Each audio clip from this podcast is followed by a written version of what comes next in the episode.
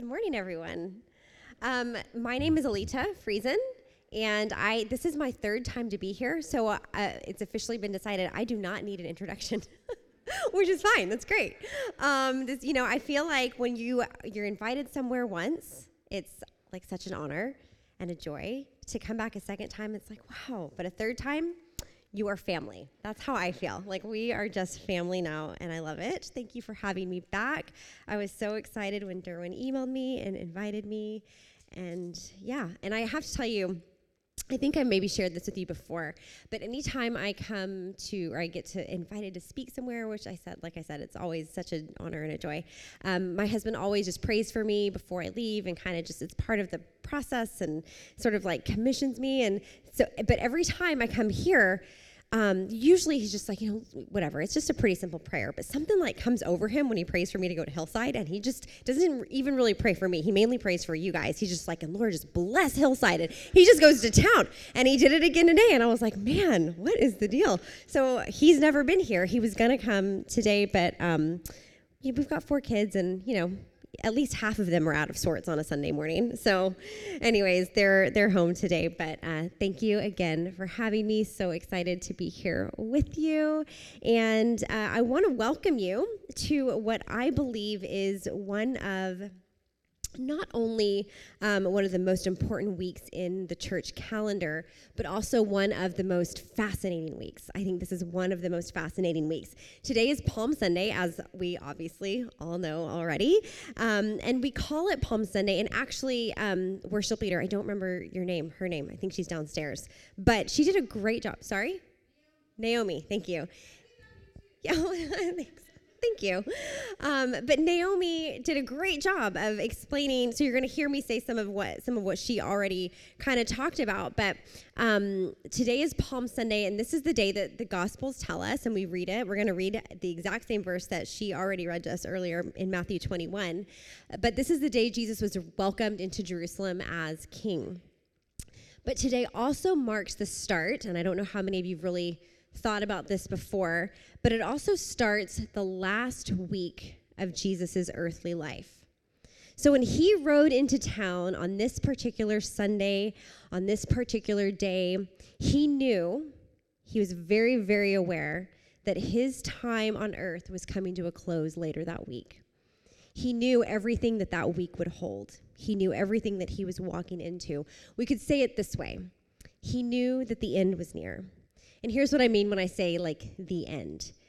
He knew the end was near of all that separated humanity from God. He knew that in a week's time, there would no longer be a chasm separating us and God. He knew that death would no longer have the final say. He knew Resurrection Sunday was coming.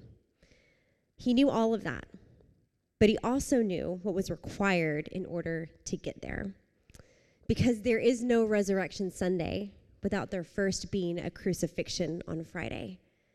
There is no empty tomb without a bloody cross.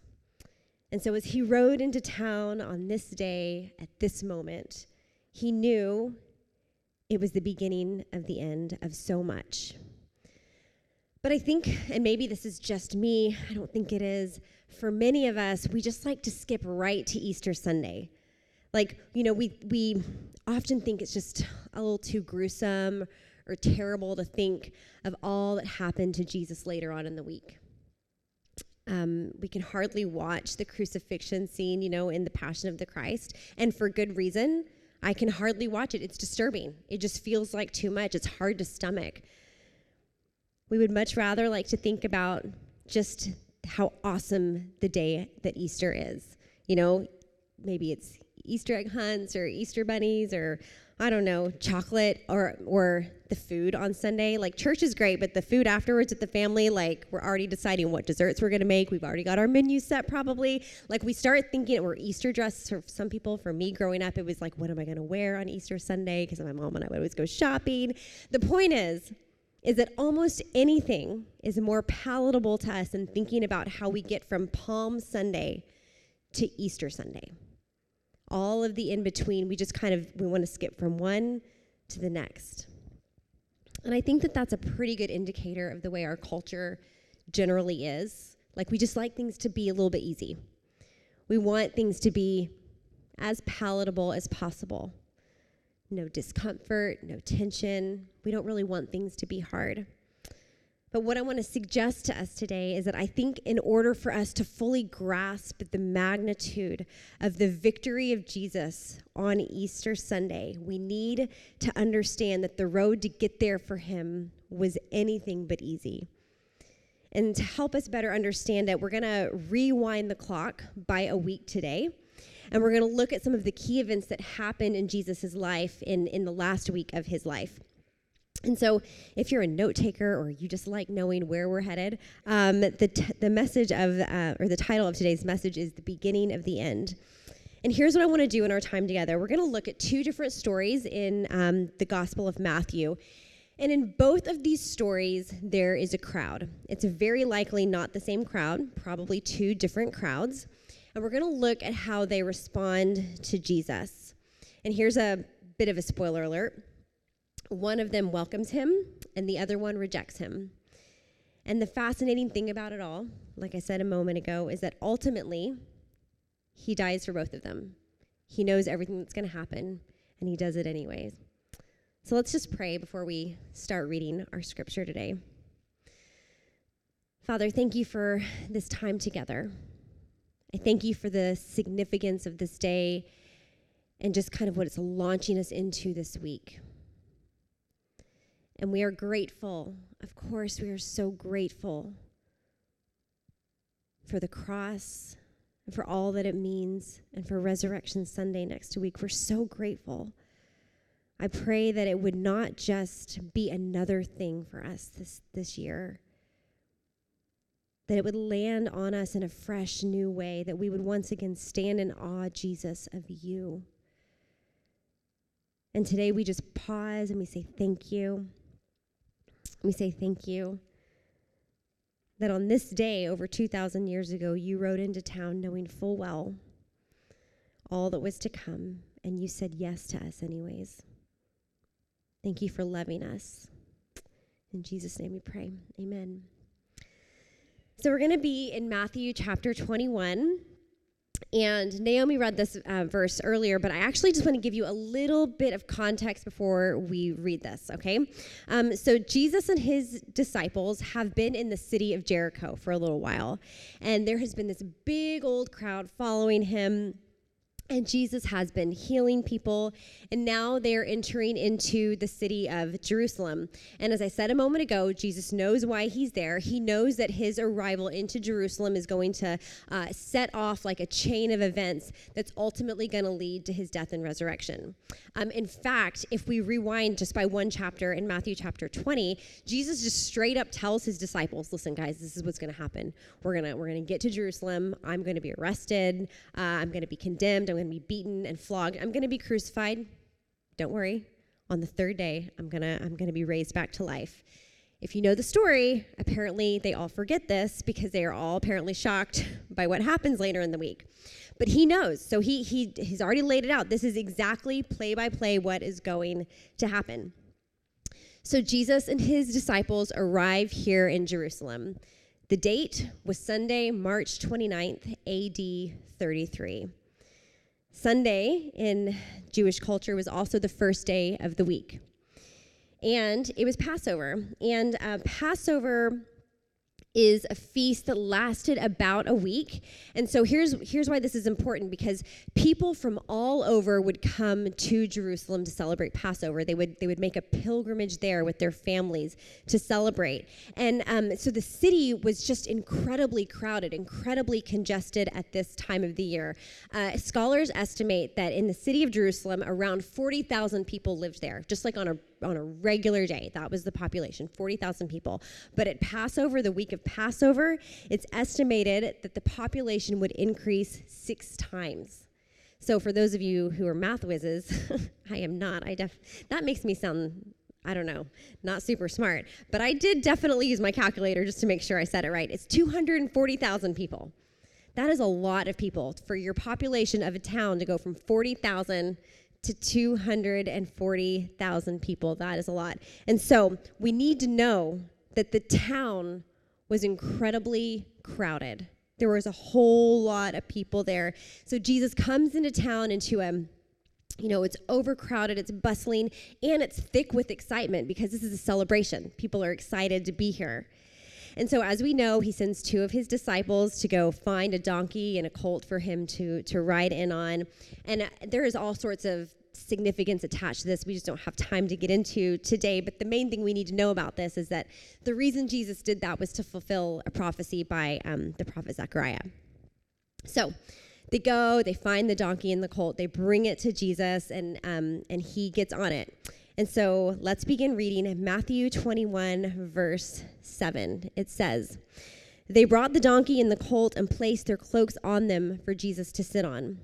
A very large crowd spread their cloaks on the road, while others cut branches from the trees and spread them on the road. The crowds that went ahead of him and those that followed shouted, Hosanna to the Son of David! Blessed is he who comes in the name of the Lord! Hosanna in the highest heaven! When Jesus entered Jerusalem, the whole city was stirred. Remember, we just talked about how many people were there. The whole city was stirred and asked, Who is this? The crowds answered, This is Jesus, the prophet from Nazareth in Galilee. Okay, so we're going to move through this a little bit. what's the first thing that happens when Jesus arrives in Jerusalem? Well, he's kind of treated like a rock star. Like he is treated, well, actually, he's treated more like royalty, literally like royalty, because um, he was welcomed in the way that Israelite kings would have been welcomed in previous, earlier days of Israel. They would have uh, been welcomed like King Solomon would have been welcomed with the waving of palm branches and the spreading out of cloaks. That was how kings were welcomed. So Jesus was treated like royalty. And they, of course, we just read it in verse uh, 9, that they were going before him and behind him, and they were shouting, Hosanna, which Naomi told us earlier it does. It means, God, save us. And so I want to just consider the response of the crowd because I think that there's more going on there than we might initially notice. So, the first thing, and probably the most obvious thing, is that there was this part of the crowd that welcomed him with like amazing joy, right? It's pretty clear they were worshiping him. And why did they welcome him? Why did they welcome him? That's kind of whenever I read scripture, I'm just I'm kind of always asking like, well, why did that happen? Or that's interesting. And what's the deal with this? That's just kind of that's the way my mind works. And so, why did they welcome Jesus? Well, it's because for many of them, they thought, maybe even perhaps for most of them, they welcomed him or responded at least excitedly to Jesus because they thought he was the deliverer who would reestablish the Davidic kingdom. And he was, he was, but they thought he was going to do it in a certain kind of a way they expected that he would overthrow the corrupt Roman government that was that was um, op- that they felt oppressed by at this time. They thought that he would come up against Rome and that they would that he would take his place on the throne. And now, what most of them didn't understand at the time was obviously God's plan for Jesus' life was much bigger than that. The plan was much, much bigger than just a throne right there in Jerusalem. And Jesus did not just want to deal with the oppression of Rome, he wanted to deal with their oppression to sin. It was a much bigger plan. He wanted to deal with mankind's oppression to sin. And so, a lot of the people in this very crowd that were praising him um, would later on in the week have to wrestle through the events that ha- would happen to Jesus whenever he died. Because they thought he had come to overthrow the government. And then he dies. And so then they're wrestling through, well, this is not what we thought this was going to look like. So we could say it this way many of them, maybe even including the disciples, had some expectations of what they thought the Messiah ought to be and what he ought to do. And this just got me thinking that I wonder I wonder how many of us maybe even, you know, unknowingly have placed our own expectations on Jesus that have gone unmet. You know, like I thought he would do this or he'd help me with this or you know, he would be this kind of way and he just hasn't been this way in my life and then we get disappointed. It's an easy thing to do. I mean, I'm sure that I have certainly done it. It's a thing where we just project our wishes or even like our deeply held beliefs onto Him. And then when things don't shake out the way that we thought they would, we can start to lose faith or even slip into this dangerous zone of like um, dismantling or deconstructing our faith in Jesus because He doesn't quite fit into the mold that we had made for Him. I'm thinking here of, you know, so many different life circumstances that are so hard. When he doesn't heal that child of cancer, when we don't get that job we really need and he knows we need it. When we thought, you know, our life would just flat look different than it does now. We thought we'd be married by now, or we thought we'd have kids by now, or grandkids by now, or whatever the thing is. I was reading an article this week by CT um, Christianity Today, and it just had an interesting little line in there. They said, Jesus was an equal opportunity disappointer. Jesus was an equal opportunity disappointer. And listen, uh, it's actually a really great article. The name of the article is Jesus Disappoints Everyone, and you should read it to get the full context. But here's, here's what they were getting at. It's not, Jesus isn't, they called him an equal opportunity disappointer, not because Jesus did anything wrong, but it's because ever since he has shown up on the scene, people have placed their own set of expectations on him and then often end up with some sort of twisted theology when their expectations aren't met because we just get disappointed in who we think he ought to be. And when it doesn't shake out that way, we're just like, well, I guess you're not who I thought you were, and I don't know if I want to have faith in you anymore. So, while these people in the crowd were worshiping Jesus, which was obviously that was the right that was the right response. Many of them were going to have to grapple through the reality of who Jesus truly was a week later because it didn't fit into many of their molds. But in the meantime, I do want to acknowledge like obviously here they are. They're worshiping. They're they're praising him with their palm branches and it's beautiful. Now, there's a second group in this crowd that I want to consider. So here's the people, they're worshiping, and the response of the worshiping crowd leads to wonder in another group there. I don't know if you noticed in verse 10, but there were outliers who were just kind of, they were there, right? Super crowded city. They're watching all these people worshiping Jesus. And so there's people who are like, what, who is this? Like, who, what is happening? Who is this guy? They had FOMO. I don't, okay, I don't know if everybody here knows what FOMO is. If you don't know what FOMO is, you have it right now. FOMO is an acronym. It means fear of missing out. Anytime you're like, wait, what's happening? and so if you don't know what FOMO or you didn't know what that stood for, you were like, wait, what? I want to know what that means. But these people, they had FOMO. They're like, they're in town here's this guy everybody seems to know who he is and they're like wait what's going on um, you know this has probably happened to many of you where you have easy thing to be in Vancouver on any given day, any day of the week, and all of a sudden there's just like a street is shut down and there's people marching down, and you're like, wait, what's what's going on? This um, this happened to me and my kids not not super long ago. We were downtown, and um, we were h- kind of higher up in a building, and all of a sudden you could just hear it down below, like this it wasn't a parade, but we thought it was, and just tons of people in the street. There were police escorts, and of course, like everybody that we were in this building with, whew, just right to the windows. We're all looking. Everybody's got their phones out, googling like what is going on, who's here, is this like you know what is going on on the street down below? Because we all, you know, it's like. there's there's a crowd. We want to know what is going on. And so this is kind of what's happening in this situation. It's an overcrowded Jerusalem. A lot of people know who he is, and they're worshiping. And so the people that the worship in the people leads to everybody else kind of wondering, well, what is going on here? And they want to know.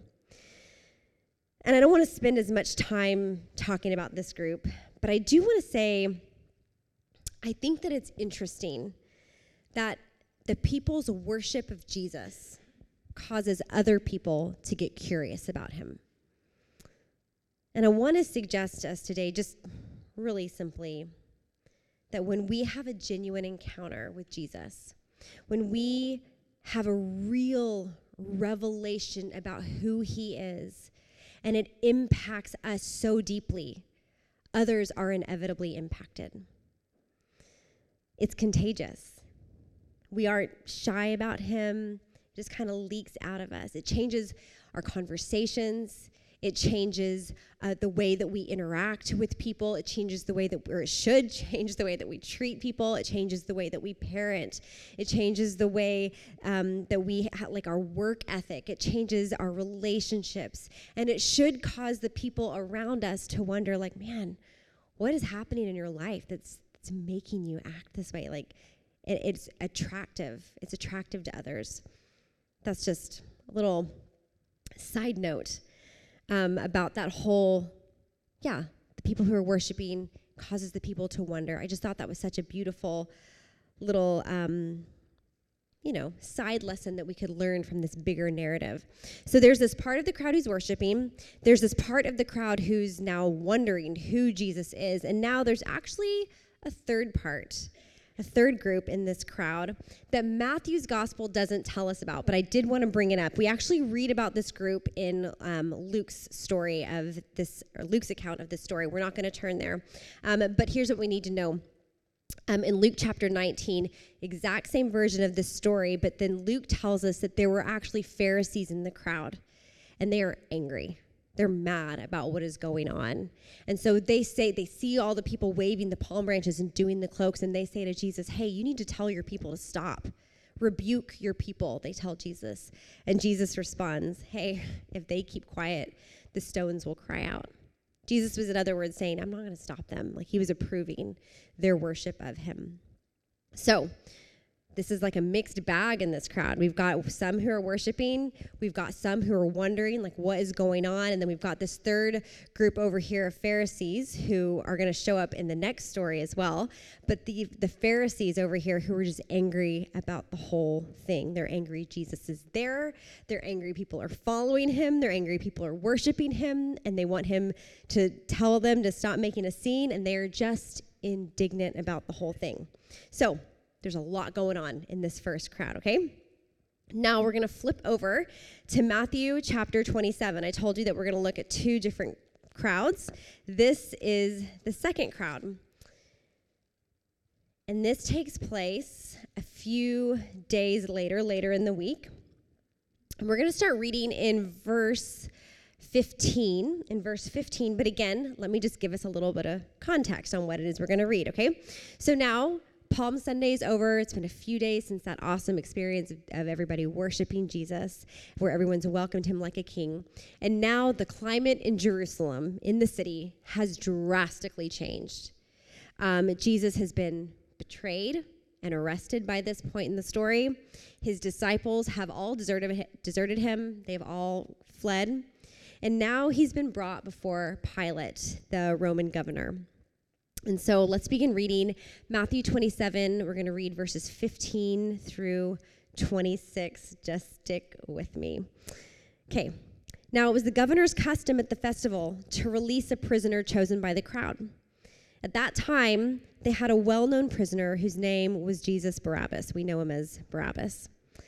So when the crowd had gathered, Pilate asked them, Which one do you want me to release to you, Jesus Barabbas or Jesus, who is called the Messiah? For he knew it was out of self interest that they had handed Jesus over to him. While Pilate was sitting on the judge's seat, his wife sent him this message Don't have anything to do with that innocent man, for I have suffered a great deal today in a dream because of him. But the chief priests and the elders persuaded the crowd to ask for Barabbas and to have Jesus executed. Which of the two do you want me to release to you? asked the governor. Barabbas, they answered.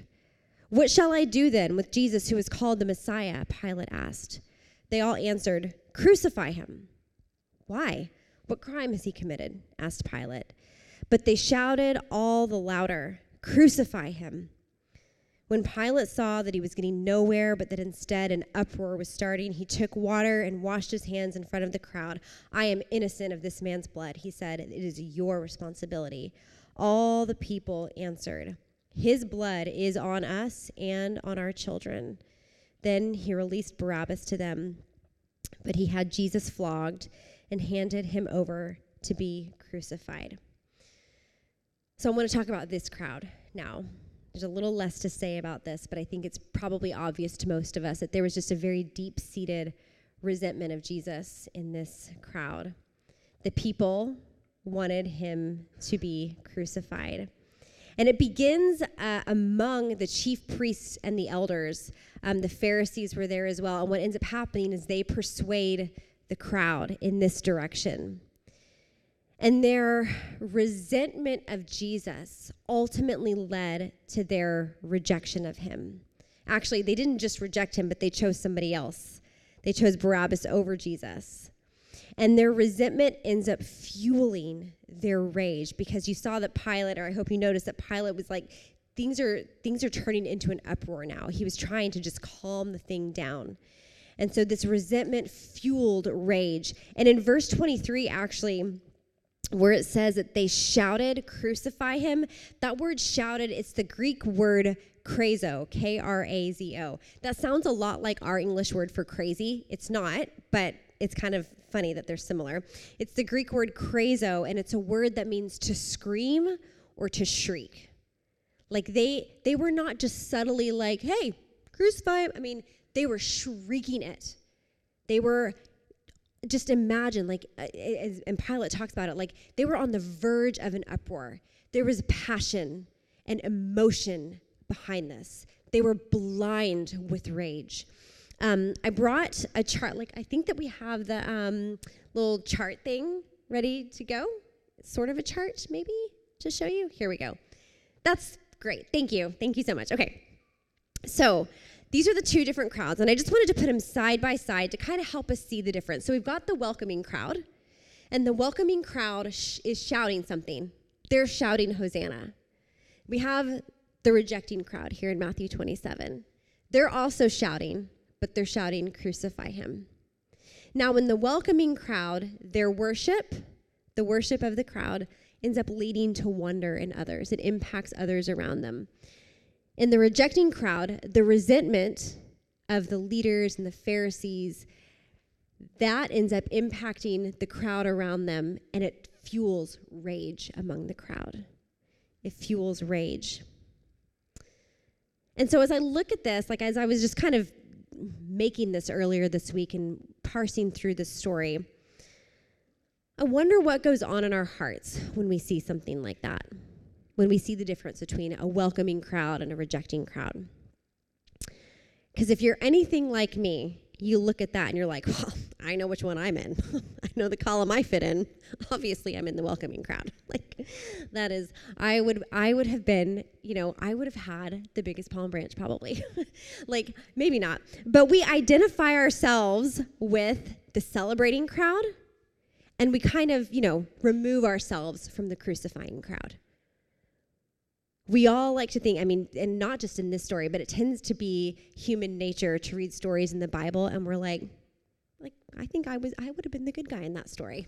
I probably would have been David. like, you know, like you you you think of yourself as I'm never the the Goliath in the story. I'm always the David. Like you always want to be on the good side of the story and it's no different here.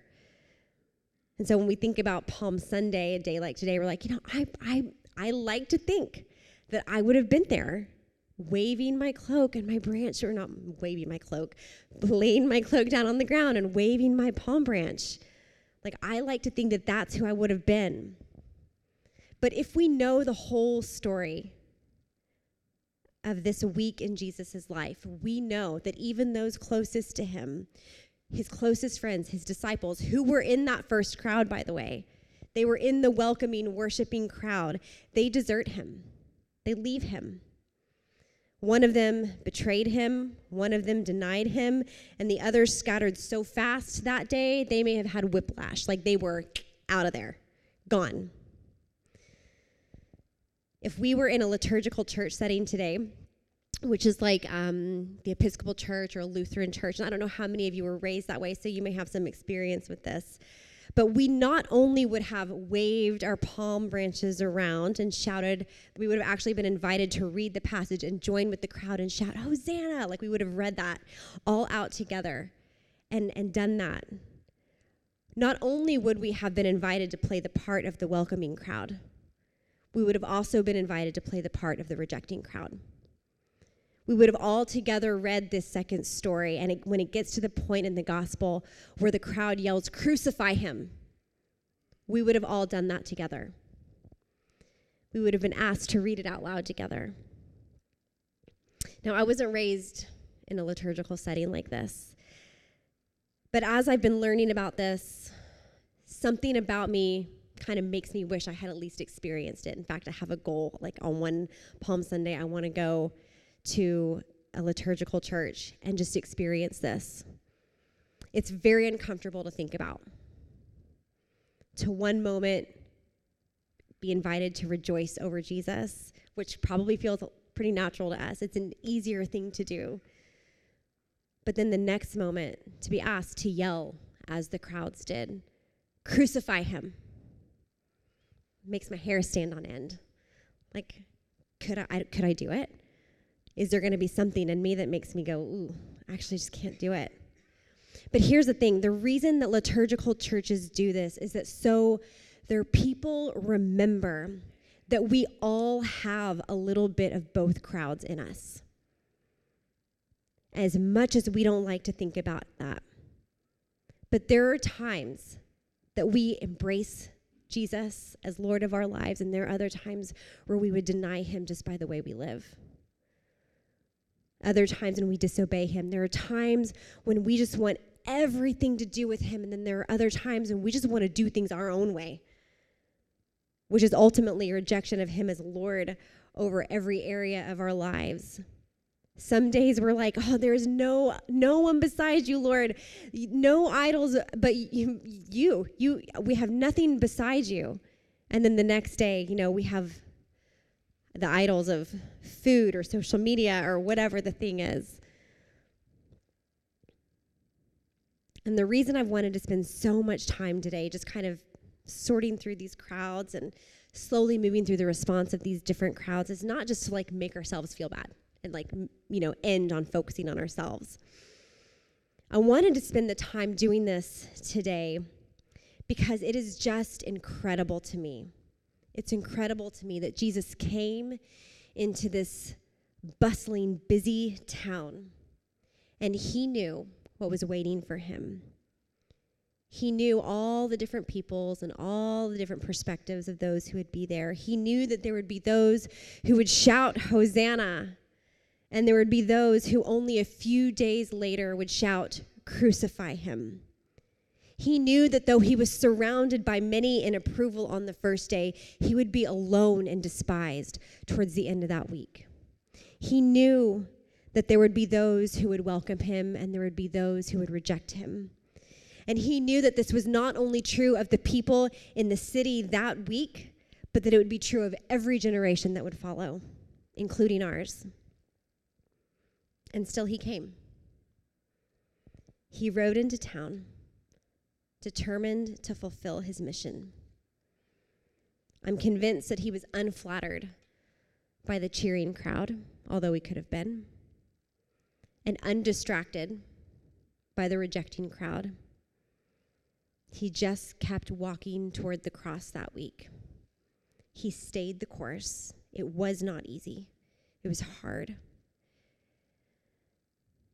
And he pushed through because he knew that this was the necessary beginning of the end. Sunday was coming. Victory was inevitable. Death would lose, and God's wrath would finally and fully be satisfied? And Jesus said yes.